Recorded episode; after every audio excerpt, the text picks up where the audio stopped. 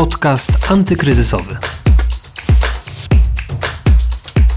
Justyna Smolińska, dzień dobry, zapraszam Was na nowy odcinek podcastu antykryzysowego i tak jak zapowiadałam, dziś porozmawiamy o płatnościach cyfrowych, o tym jak pandemia i rozwój e-commerce w Polsce wpłynęły na tego typu usługi, o ile wzrosła liczba transakcji, ilu nowych klientów przybyło i jak ten rynek będzie się rozwijał. O tym porozmawiamy dziś, a naszym gościem będzie Joanna Pieńkowska-Olczak, prezes PayU. Wybuch e, pandemii przyspieszył taką transformację i zmianę e, preferencji klientów e, w kierunku płatności online, zakupów i płatności online. Głównie dwa czynniki z naszej perspektywy. Pierwszy no, to na pewno lockdown, czyli ograniczenie znaczące możliwości dokonywania transakcji w świecie rzeczywistym. Drugi czynnik to na pewno ten social distance, który jest z nami od jakiegoś czasu i zapewne jeszcze e, długo pozostanie który z kolei powoduje e, raz przyspieszenie tej transformacji do zakupów internetowych, ale również e, zmiany w kierunku wyboru metod płatności na płatności elektroniczne i co za tym idzie ograniczaniem również płatności za pobraniem. To, co my również obserwujemy, na pewno również inwestycje dużych firm w kierunku rozwoju tego e-commerce'owego kanału sprzedaży. Bardzo duży teraz przegląd procesów, optymalizacja sprzedaży w tym kanale i bardzo mocno stawianie na omnichannel. My tak naprawdę obserwujemy to na wszystkich naszych rynkach, dlatego że pandemia ma ten charakter globalny, więc e, faktycznie na wszystkich rynkach takie zmiany zachodzą. Mm, mogę tutaj podać taki przykład troszkę dalszy e, od nas w RPA.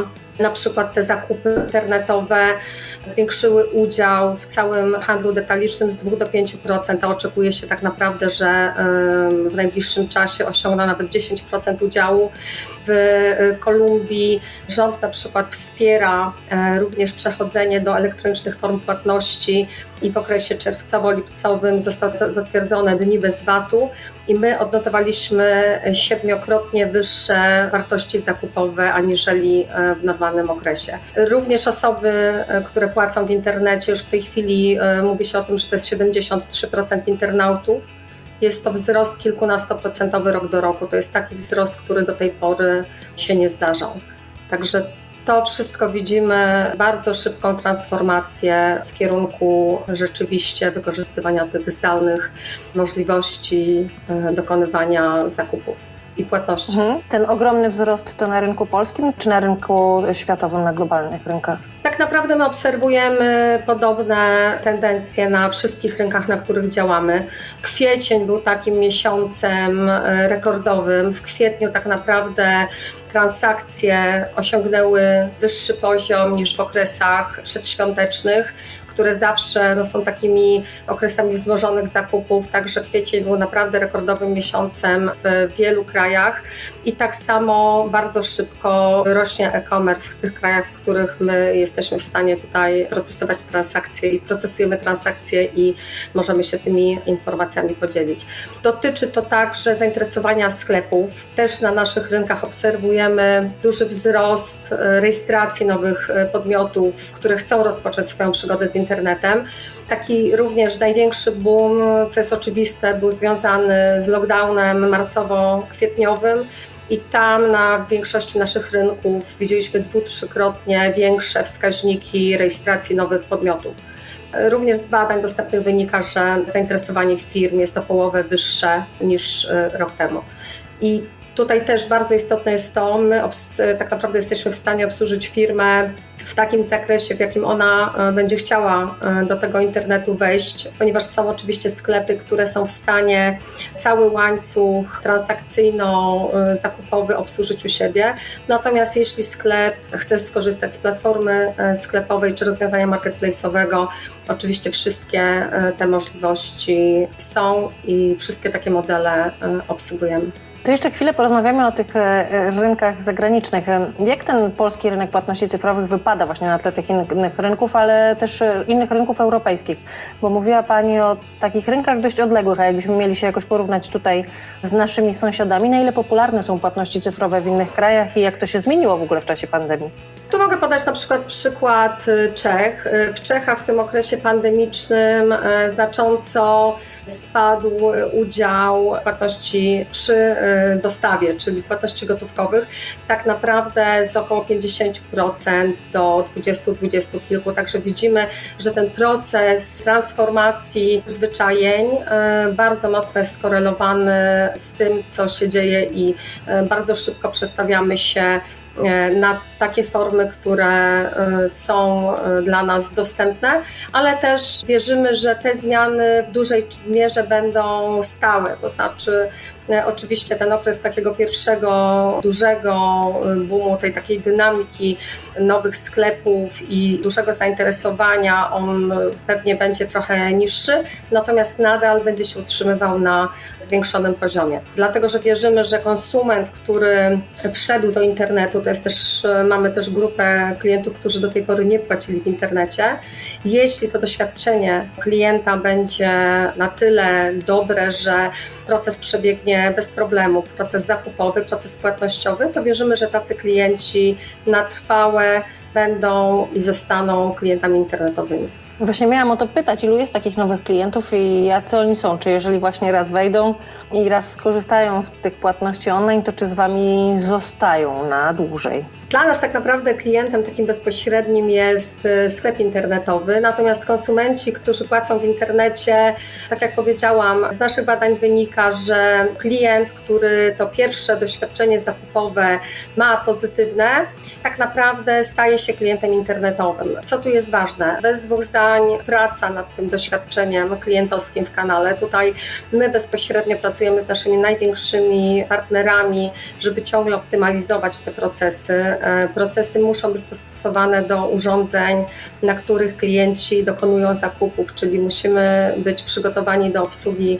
e, pełnych procesów na urządzeniach mobilnych, ponieważ jest to bardzo znaczący udział dzisiejszych e, naszych zakupów. E, Musimy gwarantować, że udostępniamy takie metody płatności, jakimi klient chce zapłacić. Tak, mamy klientów, którzy są przyzwyczajeni gdzieś do tego swojego otoczenia bankowego, stąd musimy mieć szybkie transfery, musimy mieć blika. Są klienci, którzy przechodzą z offline'u do online'u na nowoczesnych metodach płatniczych Apple Pay, Google Pay, również ta możliwość płacenia w internecie. Dla osób, które y, dokonują transakcji w offline, y, jest to połączenie często offline-online, czyli płatności w aplikacjach, bez tej konieczności bardziej fizycznego kontaktu, jeśli ktoś y, rzeczywiście ten social distance chce zachować. Także mm, bezwzględnie to są takie bardzo ważne elementy. Zapewnienie bezpieczeństwa, ponieważ to zawsze była jakaś bariera w świadomości ludzi, głównie płacących produktami kartowymi, czyli ciągłe edukowanie, no i oczywiście zapewnienie tego bezpieczeństwa. Plus wiemy też, że coraz więcej ludzi kupuje mm, na zagranicznych serwisach, na zagranicznych platformach, także też umożliwienie płacenia tymi metodami płatniczymi, które są popularne w danych krajach. I również pomoc naszym sklepom, naszym partnerom biznesowym, którzy chcą e, rozwijać się i sprzedawać w innych krajach, również umożliwienie tego rozwoju razem z nami. To są takie podstawowe elementy. Ja mogę podać taki fajny przykład Allegro i programu Allegro dla seniorów i uruchomienie specjalnej infolinii początkowym tym okresie pandemii, żeby pomóc osobom, które do tej pory nie płaciły w internecie, troszkę starszym, e, rozpoczęcie przygody z płatnościami internetowymi z serwisem Allegro. A proszę powiedzieć, jak takie doświadczenia te pandemiczne, powiedziała Pani, Pani Prezes, że w kwietniu zauważyliście duży wzrost liczby transakcji, że rzeczywiście był boom. Czego Was to nauczyło? To znaczy, co zauważyliście, że warto by było poprawić albo na co zwrócić większą uwagę na podstawie właśnie tych doświadczeń z kwietnia, co może się jeszcze przydać w najbliższym czasie? My tak naprawdę tą obsługę wszystkich modeli sprzedażowych mamy od początku i rozwijamy się dla naszych klientów e, od początku. E, Z całą pewnością bardzo ważna jest komunikacja i bardzo klarowny przekaz do sklepów internetowych co jest potrzebne, żeby taką przygodę e, rozpocząć, czyli e, żeby sklep miał rzeczywiście od początku świadomość, e, co trzeba zrobić, żeby płatności zaczęły w sklepie działać, jakie dokumenty są potrzebne, w jaki sposób tej rejestracji dokonać.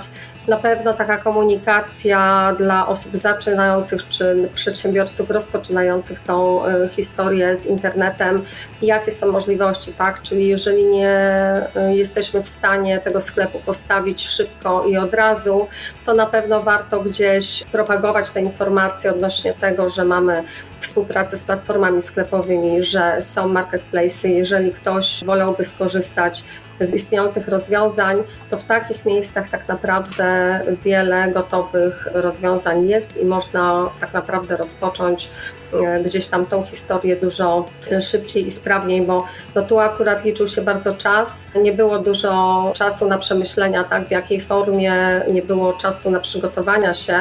Tu tak naprawdę w wielu przypadkach to była kwestia e, w ogóle przeniesienia jakiejkolwiek sprzedaży z offline'u do online'u. Ostatnio przeprowadziliście takie badania na temat rad w sklepach online, badania dotyczące właśnie rad. Czy klienci rzeczywiście korzystają z tego typu rozwiązań i ilu klientów z tego korzysta? Jak często takie zakupy online'owe również chcemy robić na raty? Bo wydawało się, że to jest taka domena typowo zakupów offline'owych jednak. Czyli pójście na przykład do sklepu AGD, wzięcie czegoś na raty. Nie kojarzyło się to jeszcze do niedawna z zakupami online'owymi. A jak jest teraz? I ilu klientów tego potrzebuje? Raty tak naprawdę są e, stosunkowo, porównując do innych metod płatniczych, stosunkowo nowym faktycznie narzędziem płatniczym e, w internecie. Natomiast faktycznie widzimy, że to zainteresowanie rośnie i tu głównie w takich branżach, gdzie te koszyki zakupowe są większe, bez dwóch zdań, jest to elektronika, są to dobra luksusowe. Tu tak naprawdę widzimy, że klienci, którzy skorzystali z tych rad, są to klienci powracający, czyli klient, któremu raz e, się udało zapłacić e, i wypróbować tą płatność ratalną, dostrzega plusy z tego tytułu płatności, możliwości roz, rozłożenia sobie spłat i ponad 70% tych klientów wraca do tej formy. E, dodatkowo taka branża, która mocno tu w tym okresie covidowym również funkcjonuje i w, w której są często wykorzystywane płatności ratalne, to jest e, e-usługi. Tu mówię głównie wszelkiego typu szkolenia, szkolenia personalne, to są również e, e-konferencje, no, to gdzie e, życie troszkę nas też zmusiło w zasadzie w większości przypadków do przejścia do online'u. Również zakupy są dokonywane na raty. Tutaj tak naprawdę co siódma transakcja jest opłacana w ten sposób. Więc wierzymy w to, że jest to właściwy kierunek. Mamy nadzieję też, że teraz gdzieś tam z czasem, kiedy troszeczkę ta pandemia odpuści, kiedy ta sytuacja zacznie wracać do normy, wrócą również takie typowe branże, gdzie te zakupy na raty są popularne, czyli głównie cały biznes wakacyjny, podróżniczy czy biletowy. No właśnie, skoro już tak sobie mówimy trochę o tym, co mamy nadzieję, że też się wydarzy niedługo, czyli kiedy ten powrót do normalności i, i ta przyszłość, to jakie są Pani zdaniem perspektywy dla płatności cyfrowych w Polsce? Jak te płatności będą wyglądać w przyszłości? Czy to jest taki kanał, który będzie się rozwijał niezależnie od tego, co się wydarzy, czy jakieś zagrożenia też go mogą dotknąć w najbliższym czasie? Ja wierzę, że ta zmiana jest stała, dlatego że pandemia chyba jest czymś takim, czego nikt nie był w stanie przewidzieć. I jakby ta zmiana, która nastąpiła w tak drastyczny sposób i w tak krótkim czasie pokazuje, że sprzedaż internetowa, płatności elektroniczne nie są tak podatne na tego typu ryzyka, na takie sytuacje jak e, sprzedaż faktycznie w offline. Więc ja wierzę, że zresztą e, to obserwujemy, że sklepy będą inwestowały w ten kanał i będą budowały to jako taką bardzo silną drugą nogę swojego biznesu, tak jak mówiłam wcześniej, z bardzo dużym fokusem na omnichannel, na to łatwe przechodzenie klienta pomiędzy kanałami, nie wiem, zamówienie w internecie z opcją click and collect, tak, czy informacja o promocji, którą odbierzemy na komórce, wejdziemy do sklepu i no, dowolne przenikanie się tych kanałów. To z jednej strony, z drugiej myślę, że ci klienci, którzy przeszli tą barierę wejścia do internetu, wiedzą, że jest to możliwe i że jakby te zakupy nie są niczym strasznym, że rzeczywiście są odpowiednio chronieni że te przesyłki faktycznie e, szybko przechodzą. To e, może to, co też warto dodać w zakresie branż, które oczywiście przed COVID-em e, radziły sobie dobrze w internecie, one sobie też internetowo poradziły w trakcie pandemii dobrze. Natomiast taką branżą, która faktycznie bardzo mocno wzrosła, jest branża spożywcza. I tu właśnie widać przede wszystkim to, że głównym jakby czynnikiem, który blokował trochę rozwój tego typu sprzedaży, były nasze przyzwyczajenia, tak? Czyli to, że jednak chodzimy do tego sklepu, możemy ten towar wybrać, dotknąć. Tutaj jakby te przyzwyczajenia zostały bardzo szybko zweryfikowane i też opinie klientów są takie, że ta branża poradziła sobie bardzo dobrze z szybkim przestawieniem się na sprzedaż internetową. Dziękuję bardzo za rozmowę. Naszym gościem była Joanna Pieńkowska-Olczak, prezes PEU. Dziękuję uprzejmie. Do widzenia. Dziś to już wszystko. Zapraszam Was na kolejne odcinki podcastu antykryzysowego, a wszystkie dotychczasowe rozmowy znajdziecie na stronie pb.pl kośnik antykryzysowy i w aplikacjach podcastowych, w tym na Apple Podcasts i Spotify. Justyna Smolińska, do usłyszenia. Podcast antykryzysowy.